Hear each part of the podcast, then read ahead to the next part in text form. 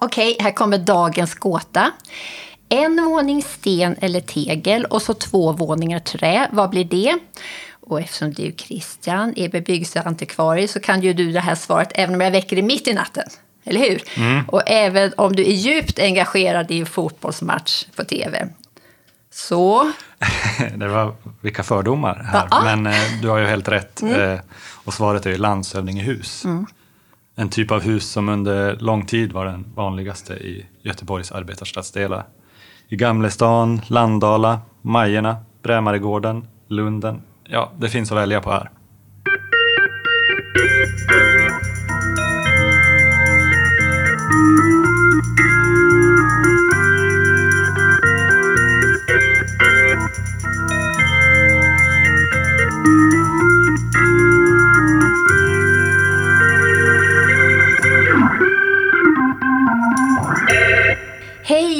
Och eh, välkomna till Göteborgs stadsmuseum alldeles egna podd En kvart om Göteborg.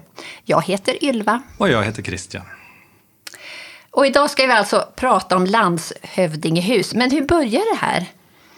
Ja, alltså man kan väl säga att hus i trä har ju länge byggts i Göteborg. Eh, Men efter en serie allvarliga eldsvådor så kom det ett förbud helt enkelt mot att bygga trähus innanför vallgraven.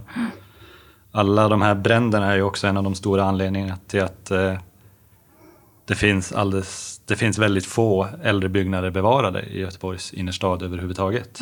Eh, och de här husbränderna gjorde ju inte bara folk bostadslösa utan samtidigt så skedde ju det här mitt under industrialismen och industrin skrek efter arbetskraft. Så att eh, behovet av billiga bostäder var akut. Och på 1870-talet så gick det inte längre. Alltså de befintliga husen utnyttjades då redan till bristningsgränsen. Alltså, folk bodde på vindar, folk bodde i fuktiga källarskrubbar direkt på den kända Göteborgsleran. Och alltså vilket mörkt rum som helst kunde hysa en fattig barnfamilj kan man ju säga. Ja, det låter fruktansvärt. Jag har faktiskt ett citat ur eh, boken Varför revs inte hela Haga som beskriver lite av det här. Mm. Eh, som låter så här. I en rapport från 1871 nämns särskilt källarlägenheterna i Haga.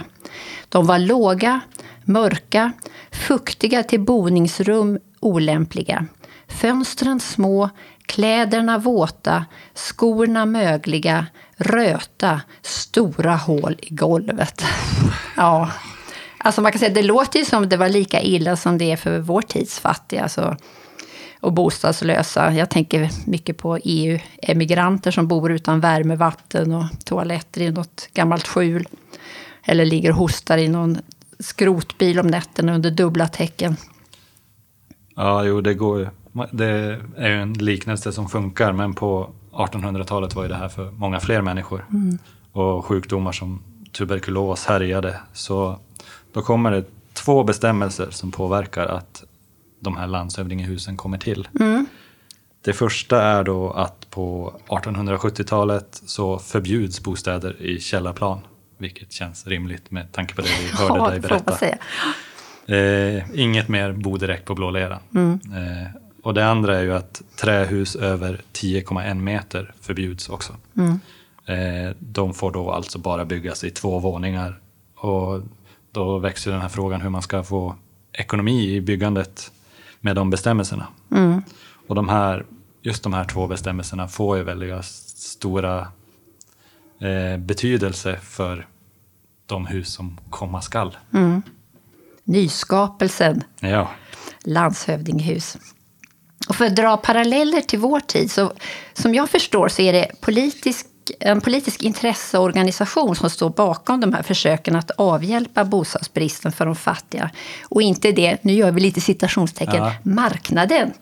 Utan initiativet till att lösa eh, sociala bostadsproblem då och nu, det är ju, kommer ju sällan från byggföretag med fokus på vinstmaximering.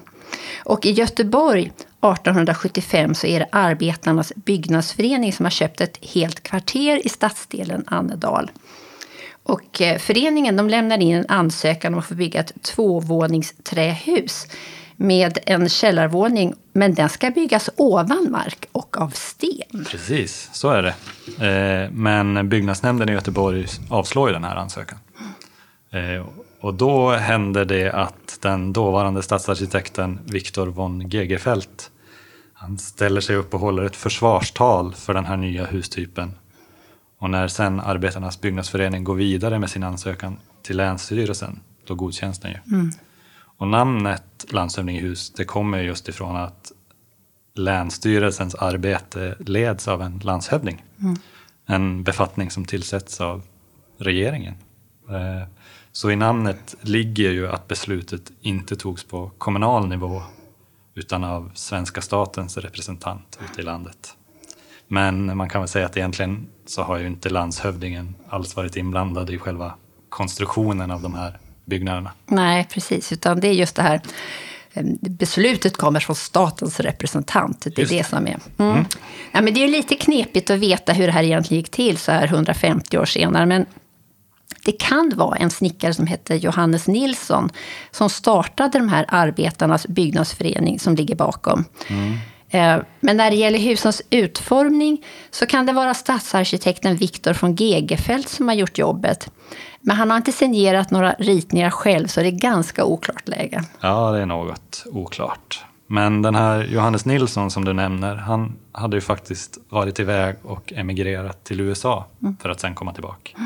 Där, han bodde där borta i 20 år, bland annat i guldrushstaden Stockton i Kalifornien. Och där arbetade han som snickare åt stadens grundare, bland annat. Och det kan ju kanske vara så att eh, inspirationen till landshövdingehus kan ha kommit från någon villa i Amerika, där ju källarvåningarna på sina håll kan vara rätt höga. Eh, det är verkligen en spännande tanke tycker jag. Mm. Eh, men för Nilsson var i alla fall han var den som sägs ha tagit initiativet till de första landshövdingehusen i det här kvarteret Ananasen i Annedal. Mm. Eh, och efter det så blev man bland annat politiker i Göteborg och framstående handelsman. Mm, en flitig gubbe det där får man säga. Mm. Så det kanske var, inte Hollywood riktigt, men det kan vara Nej. Kalifornien som i alla fall ligger där och inspirerar. Just det. Eh, men låt oss gräva lite mer i den här bostadstypen, för när den väl är godkänd så blir det ju en boom eller hur? Det börjar byggas ja. överallt i Göteborg. Och ofta är det lägenheter om ett rum och kök. Och där är det ju inte precis tanken att det ska bo en person, utan Nej. det kan ju bo upp till 15 pers i en sån. Minst sagt fortsatt trångbott får man säga. Mm. Eh, men nu ska jag bara slänga in en liten brasklapp här så vi har med oss det. Mm. Alltså även om landshövdingehus är typiskt göteborgskt så finns ju den här bostadstypen eller hustypen i andra svenska städer i somras så såg jag faktiskt ett par i Lysekil i Bohuslän. Och jag har läst att det också ska finnas på andra håll i svenska städer. Men utan tvekan så finns det de allra flesta här i Göteborg. Mm. Som sagt, vi, vi, är inte ensamma, men... Eh, Störst, bäst och vackrast. Men vi kanske var först i alla fall. Mm.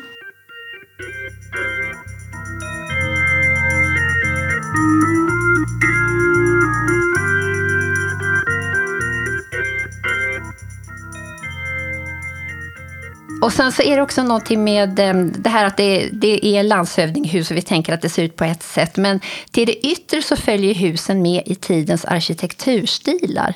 Och de här tidiga landshövdinghusen de byggs i ganska stram klassicistisk stil.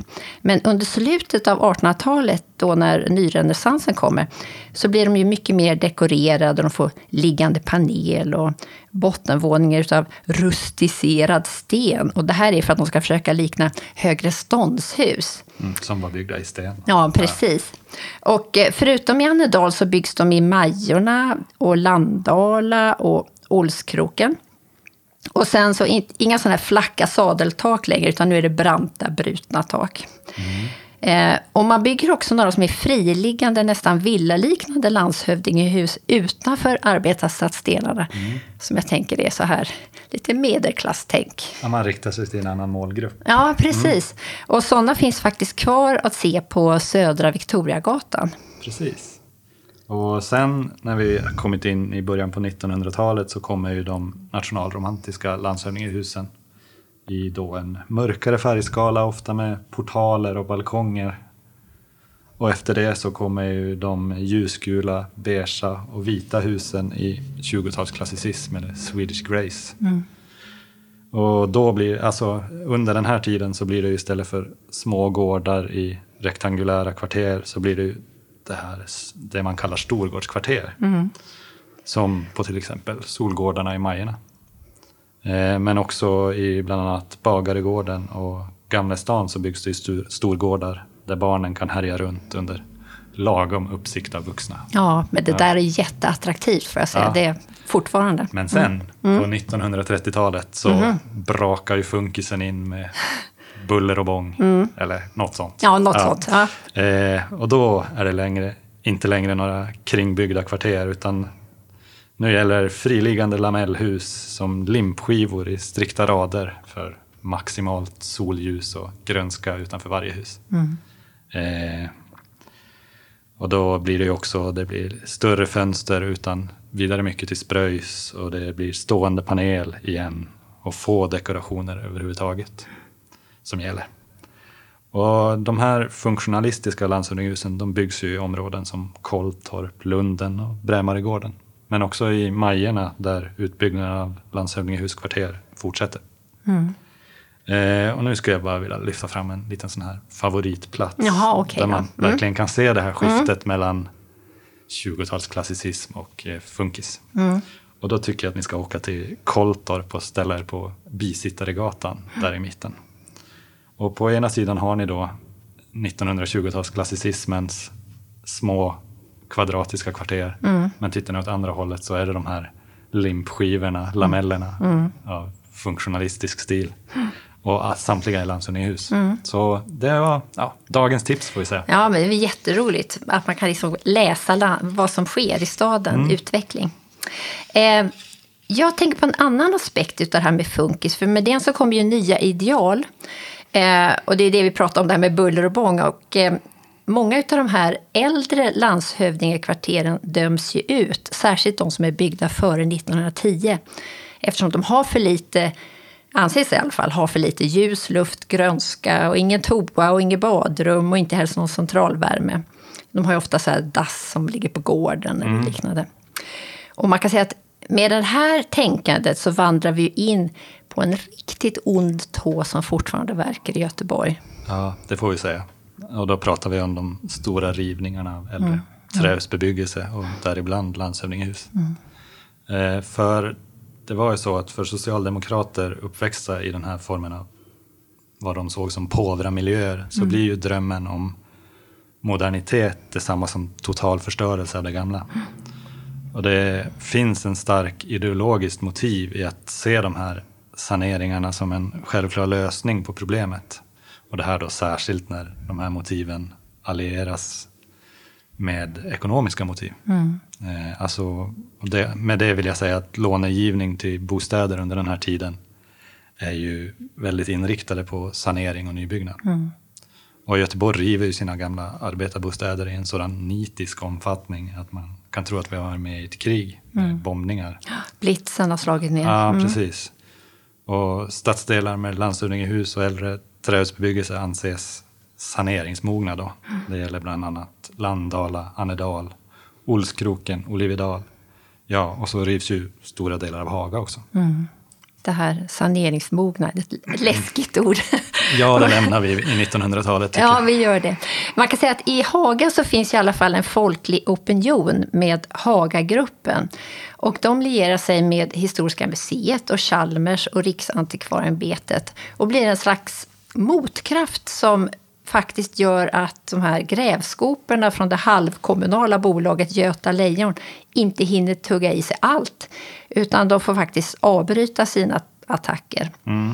Eh, och I vissa fall så börjar ju Göta Lejon och fastighetskontoret evakuera och riva byggnader trots att det inte ens finns någon aktuell plan för områdets förnyelse. Alltså, totalsanering är ju en märklig process när vi tittar i backspegeln. Och fortfarande ligger den kvar som ett smärtsamt minne hos äldre göteborgare. Redo att bubbla upp igen, som du säger. Och man kan säga att det är fullt förståeligt med tanke på att, att många av dem fick se sina hem rivna. Eh, så att det är inte konstigt. Men åter till landshövdinghusen. De här är ju arbetarbostaden framför andra och på 40-talet så bor nästan hälften av Göteborgs befolkning i landshövdinghus. Oj. Men vad med dig? Har du bott själv i något av de här husen? Ja, men det har jag ju faktiskt. I ett tilläggsisolerat hus i Bagaregården i några år. Det var ju, just det här med tilläggsisolering var ju något som blev vanligt i slutet på 1900-talet. Och i det huset jag bodde i så ledde ju det här till ganska djupt sittande fönster och en fasad i härligt orange plåt. Eh, och på vinden där kunde man faktiskt se ett eh, gammalt lunettfönster som tidigare hade smyckat fasaden men nu var helt täckt med plåt som bara gick att se från insidan. Och det här med just sådana här förändringar av landshövdingehus är ju en ganska vanlig syn i Göteborg. Och det är något som har förändrat karaktären på många av de här husen. Eh, även om de undgick grävskoporna som vi pratade om tidigare. Eh, men hur är det med dig då Ylva? Har, vad har du för minnen av boende i den här typen av hus? Jo, alltså jag har inte bott i något eh, tilläggsisolerat då. Men jag kan Nej. säga att det har ju säkert, måste ju ändå ha hjälpt på värmen i dem kan man säga. Ja, säkert.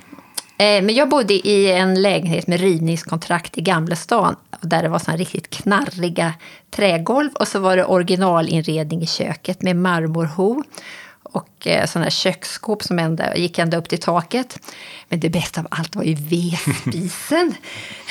alltså jag tror ju man blir en bättre människa av att elda. Ja, det kanske kan stämma, men eh, det var ju just de här riskerna för eldsvåda som gjorde att man faktiskt eh, efter andra världskriget förbjöd all bebyggelse av landshövdingehus just på grund av brandfaran i händelse av ett nytt krig som var en aktuell fråga då. Och det här förbudet höll ju i sig länge får man säga. Jag tror att det var ända till bara för några år sedan. Eh, men eh, under den tiden har ju verkligen landshövdingehus vuxit fram som en väldigt, minst sagt populär boendeform här i stan. Ja, det, det är de ju. Och eh, framförallt för barnfamiljer, tänker jag. För att då har man den här möjligheten att eh, få en sån gemenskap på, i de här husen. Precis.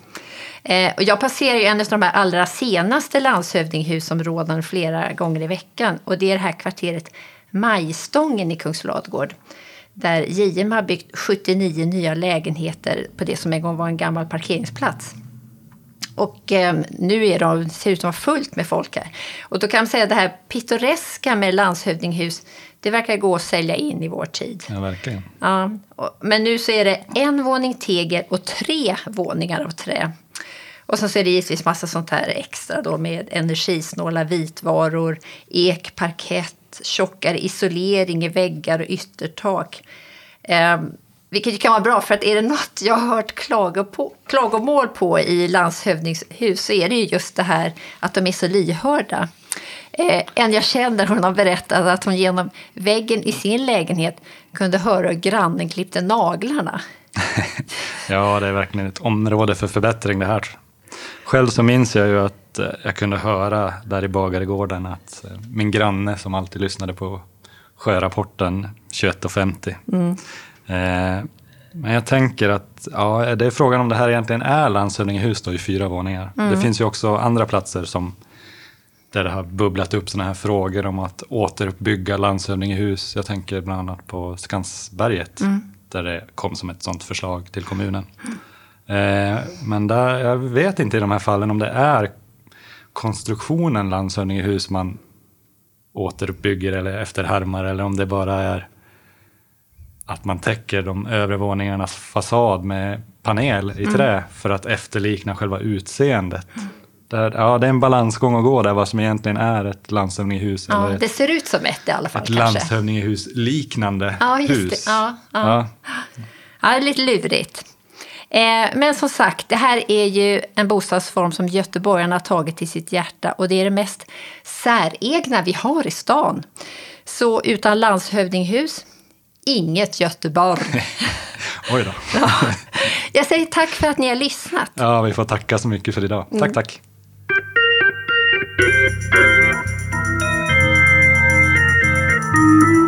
Thank